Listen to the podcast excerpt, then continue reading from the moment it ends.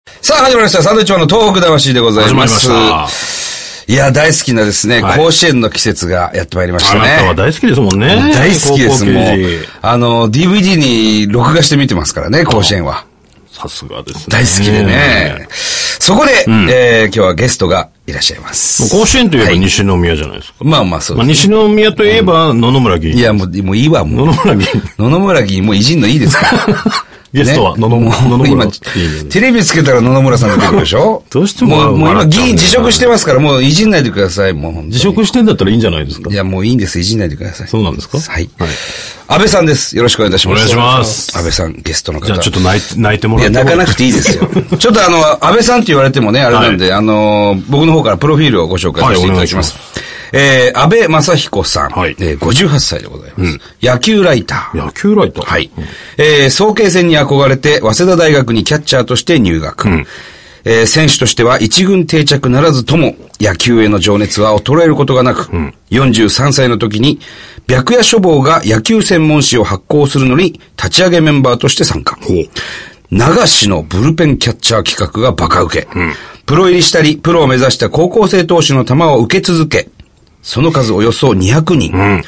今夜はですね、えー北海道からの取材帰りということでございます。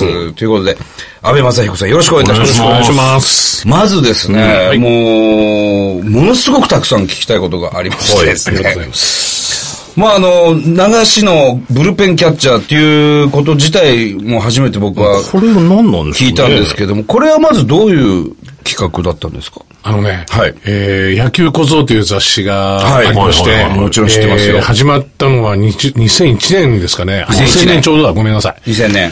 えっ、とね、はいえー、今、じ巨人でエースやってる内海投手。おー、内海。彼が、はいえー敦賀気比高校の3年生の秋ですよ。はい。普通の、ごく普通のインタビュー取材に行くときに、えー直前に僕があの編集長と、はいお立ち話をしていてえ、えー、内海ってどんなボール投げるんですかね、え受けてみたいですね。はいはいはいポロって言ったら、ええ編集長が、い、い加減 な人で、あさんそれ面白いですね。やっちゃいましょうよ。って始まったの。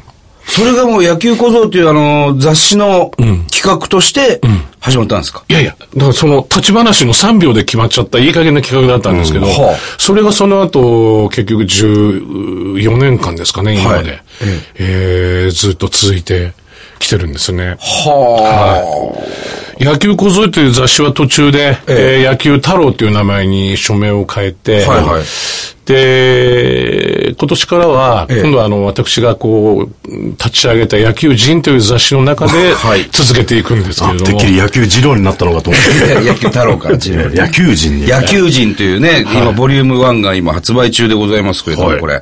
えー、2014年夏の高校野球最強選手名鑑。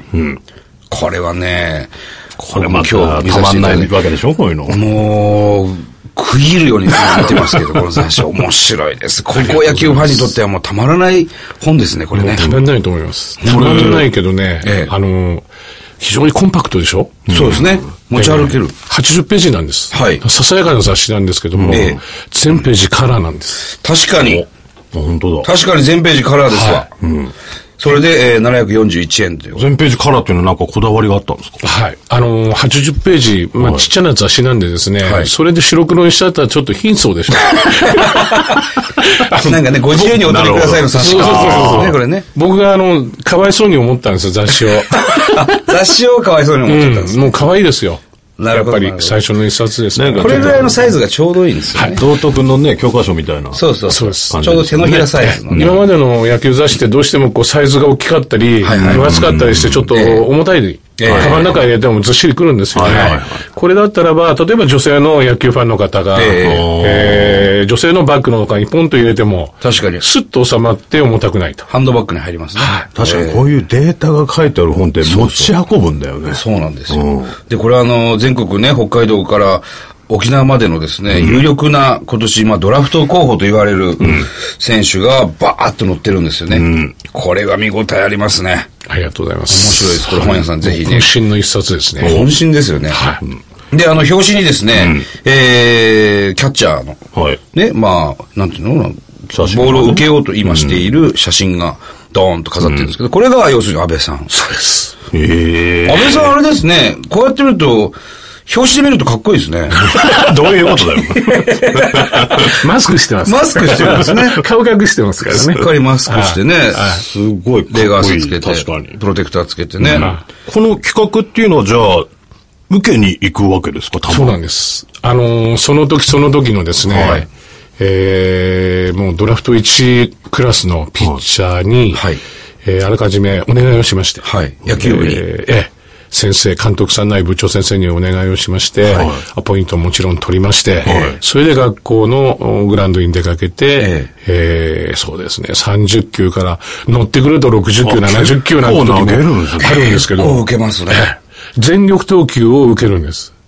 全力投球をというところがミソなんです。なるほど。でね、最初はね、みんな本気でなかなか投げてくれなかったんです。そうですよね。怖いですもんね。そりゃそうです。もうどこの誰だかわかんないおっさんが来て、ザコイって言われたって、なかなか行けないですね。なんで行かザなくちゃいコけイないっんて言だわれたって、ここ掘れって言われたって、そりゃ大丈夫かなって思うじゃないですか。なかなか最初はね、本気で投げてくれなかった。1回目の内海君なんて、結局40球の最後まで本気で放ってくれなかったですよ。ええそれはわかるんですわかります。あもうキ本ャッ気チじャゃーなっていなっていうものすごくわかる。では、あ。彼はね、非常になんていうか賢いっていうかな、ええ18歳の高校生とは思えないような、はいこう、こっちの様子を見ながら用心深く、用心深くね、はいちょっとこっちがいいよとパーンって立ってくるじゃないですか。ええと、もうちょっと指かけてくるんですよ。あーで、またパーンって音立てると、またもうちょっと指かけてくる。取り方もあるんですかあります。やっぱり、うまい気持ちい取り方といううんか気持ちいい取やっぱりり方キャッ、いチャーい、いい音立ててあげるっていうと、はいピッチャーのモチベーションというのはピコピコンってもうそれでもう上がってくるええそうですもね。うこれ、てきめん。てきめんで、あの、内海君の時は、敦賀気比高校さんのブルペンっていうのは丸裸のブルペンだったんですね。あの、屋根とか囲いのないブルペンなんで音が反響しないんですよ。呼吸音が。はあはちっちゃいんですね。だから非常にやりにくかったんですけど、それでもまあいい音っていうのは聞き、聞き分けられるから、ピッチャーって。で、繰り返しこう、いい音立てていくと、こう、少しずつ、少しずつ速い球投げてくるんだけども、でも最後まで本気じゃなかった。ええわかるんですね。そうでいうもあ本気じゃない。僕は、でも逆に、このピッチャーは頭のいいピッチャーだね。用心深いピッチャーだな。はあ。もうその時点で、あこのピッチャーは将来プロ行くなっていうのは分かったんです。もうもちろんそれは。はあ。素質がもともとね、ええ器が、プロの器ですし、はいはいで、そういうその、なんていうんですか、速い球投げるピッチャーってどうしても力任せだったり、スピードガンの数字をかけたりとかって、そういう、言ってみればちょっと次元の低いところがあありがちなんだけども、はいそういうとこ全くなくて、そのは、キャッチャーの様子を見ながら見ながら投げてくるわけです。つまり彼は実戦の時は、バッターの様子を見ながら見ながら投げられるピッチャー。なるほど。賢いですね。今はもう、ね。実践力ですよだってジャイアンツのエースですからね、罪はね。あ、いや、でも断られることも多いんじゃないですかいや、もう最初の3年間はもう断られまくられましたね。まくりました、そうですよね。断られると、やっぱりちょっと凹みますよね。いや、もうへこみ ます。へこむけどね、えでもよく考えたら僕が監督でも断るもなそうですそれよね。はなぜ、なぜ断るんですかねん。。やっぱりその、僕自身に、はいその、ネームバリューがないっていうのかな。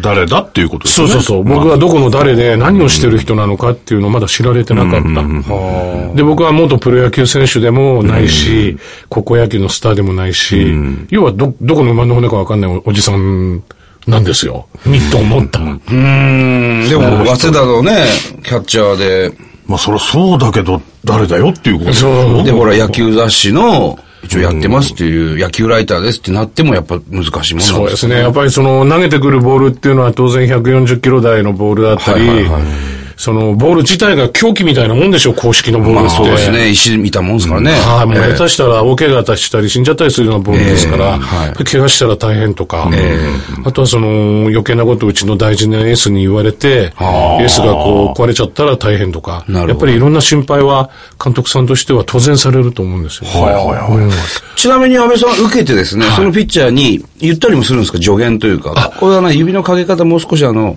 深くかけてみようかとか。えっ、とね、えー、基本的に技術的なことは、いええ言い言いません。あ、なるほど。言いません。ただ、受けてる時に、その、か、投げてる彼がですね、ええ本気になってない時に、僕は怒ります。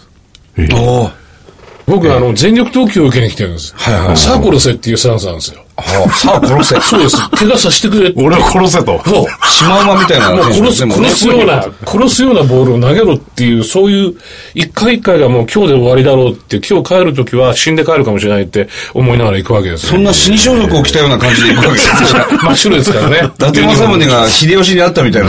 はにもかかわらず、加減したような投げ方をしたり、こっちを舐めたような投げ方をするやつ、ね、やつっていうか、するピッチャーは、まあ中にはいるんですよ。ホーストも僕許さないですよ。い。それなんて言うんですか、そういうピッチャー。これがバカ野郎、これが花巻東の大谷のボールがバカ野郎って言って返すと、はい大抵のピッチャーがキッとこう、前頭がねはいつるわけですね。はいと、こう締めたもんが。ちょっと怒らせるん ですよ。怒ってもこれが花巻東の大谷かと。そう。お前そんなもんか大谷と。のボールがバカ野郎へ。ーバカ野郎つきます。バカ野郎。バカ野郎つき ます。だから、出入り禁止になるんじゃないです か。デリケーシなの それがね、それがね、あのー普通のインタビュー取材でバカ野郎って言ったら多分それで終わっちゃうと思うんですけど、はいはいはいボールを受けるって、受けてるってことはね、何なんだろうな。もうすでに他人であって他人じゃないんです。それは気持ちわかりますわ。かります、まあ言ったら女房役ですもんね。そうそうそうそう。もうね、あの、初対面だって初対面じゃない。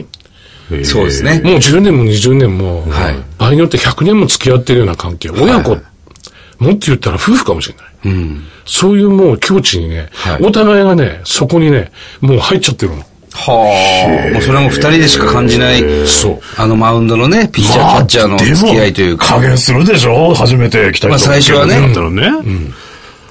被災地東北の復興と夢を語り合える社会の実現を目指して始まった絆甲子園8月2日3日に行われる第4回大会はいつまでも呼ばれる立場ではいけないという被災地の皆さんの熱い思いでついに宮城県石巻市で初開催被災地東北の野球少年たちが野球を通じたくさんの仲間との出会い絆を大切にすることを学んでいくこの大会精一杯のプレーの中から課題が見つかりますその課題を克服していく選手の姿は多くの人に勇気と希望と感動を与えることでしょうこれは王貞治さんが寄せてくれた言葉です第4回絆甲子園は元東京ヤクルトスワローズ宮本慎也さんをゲストにお招きして8月2日3日に宮城県石巻市民球場他で開幕東北復興への長い道のりこれから本当の支援が必要ですね詳しくは「絆甲子園」で検索あの、東日本大震災で被災した東北地方のですね、中学生野球チームをはい招待して行われる絆甲子園というのがあるんですね。はいで、今年の舞台がその石巻。あの、8月2日と3日にこれ行われるんですけど、はい、安絆甲子園。倍さん、中学野球は取材したりはするんですかえ、あのー野球小僧という雑誌に、はいはあの弟分で、中学野球小僧っていう雑誌があったんですよ。ほうほうほうその取材でもう、日本中あちこち、行ってる取んですね材来まして、中学生のボールも受けました。随分はあええ中学生のボールも受けて中学生のボール受けてみて、あ、こいつはなかなかいいなと。これは多分、高校、高校行ってもしくはプロ行くなっていうので、なんか発見した選手っていますか中学時代の。うーん、あの、プロに行くまでになったピッチャーはその、まだいないですけど、はいえー甲子園に出場したピッチャーもいますし、大学で今頑張ってるピああ、ッそうですかチ。ャーもいますしね。あのーやっぱり共通項は、はいその、まあ、120キロぐらいかな、中学生、数字で言うと、はいでもやっぱりベースの上で速いピッチャーですよね。なるほど。収束が変わらない。はい。べあと、ベースの上でボールが曲がる。ほう。変化球でも。はいはいはい。曲がり始めが遅いんですよ。